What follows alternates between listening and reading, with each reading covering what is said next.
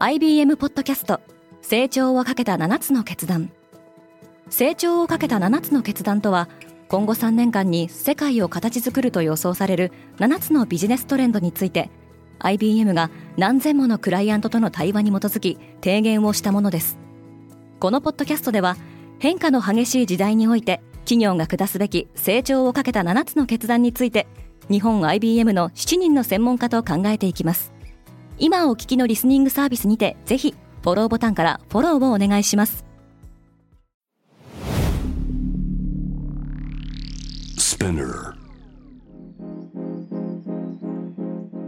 Good morning, アシリーです。11月14日月曜日、世界で今起きていること。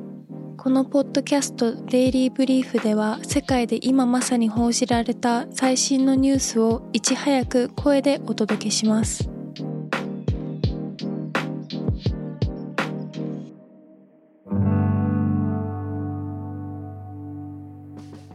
トルコの爆発事故は自爆テロの疑いが濃厚。トルコのイスタンブールで昨日13日の午後4時20分頃に爆発が起き、6人が死亡、53人が重軽傷を負いました。現場はイスタンブールの中心地タクシム広場に近い繁華街で、当局は自爆テロの可能性が高いとして捜査を進めています。イスタンブールでは2016年1月に自爆テロ事件があり、外国人を含む10人が犠牲になったほか、同じ年の6月にはアタトゥルク国際空港がテロリストの襲撃を受け、48人が死亡する事件が起こっています。FTX から数億ドルが消えた。経営破綻した暗号資産交換業大手の FTX で数億ドル規模の資産が引き出され、ハッキングの可能性が浮上しています。同社は被害を拡大させないためインターネットに接続しないコールドウォレットへ資金を移管させています。これに加え CEO を退いた創業者のサム・バンク・マンフリードに対しバハマ当局が聴取を行ったと報じられました。アメリカの証券取引委員会も不適切な取引がなかったかどうか調査を進めています。バイデンの民主党は大敗を回避したアメリカの中間選挙で与党民主党が激戦となっていたネバダ州を制し上院で多数派を維持する見通しとなりました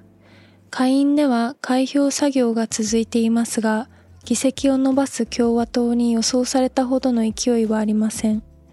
バイデン大統領と習近平は本日インドネシアで首脳会談を行います台湾問題などをめぐって双方が強気の姿勢を示しており、どこまで歩み寄れるかが焦点となります。エスティローダーが史上最大の買収を行う見込み。アメリカの化粧品大手エスティローダーによるファッションブランドトム・フォードの買収が早ければ本日にも発表されることになりそうです。これはフィナンシャルタイムズが報じたもので、買収額はおよそ28億ドルに及びます。トム・フォードのコスメラインは2005年以降、エスティローダーがライセンスを受け製造してきました。インフレが加速するアメリカですが、ラグジュアリー分野の消費は伸び続けています。シリコンバレー最大の詐欺はついに決着するか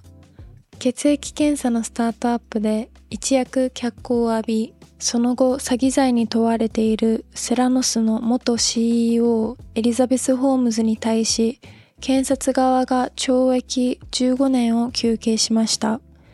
最終的な判決が下るのは今週18日の予定です。一方でこの事件の顛末を描く映画バッド・ブラッドでホームズ役を演じる予定だったジェニファー・ローレンスは自身の降板を発表しています。独身の日、今年はお祭りムードが見られない。ネット通販大手のアリババ集団と JD.com は中国で独身の日とされる11月11日まで実施されたセールで累計取引額の公表を見送りました。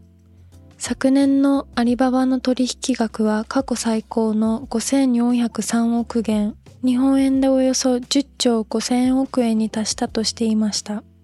公表を控えた背景には、習近平政権が格差縮小を目指す共同富裕を掲げていることが影響しているとの指摘もありますが、セール期間中の小包の取り扱い量は昨年と比べておよそ5億件減少しており、ゼロコロナ政策による消費の冷え込みが深刻になっています。今、世界で起きているニュースをいち早く受け取りたい方は、Spotify、Apple Podcast、Amazon Music などでぜひデイリーブリーフをフォローしてくださいね。アシリーでした。Have a nice day!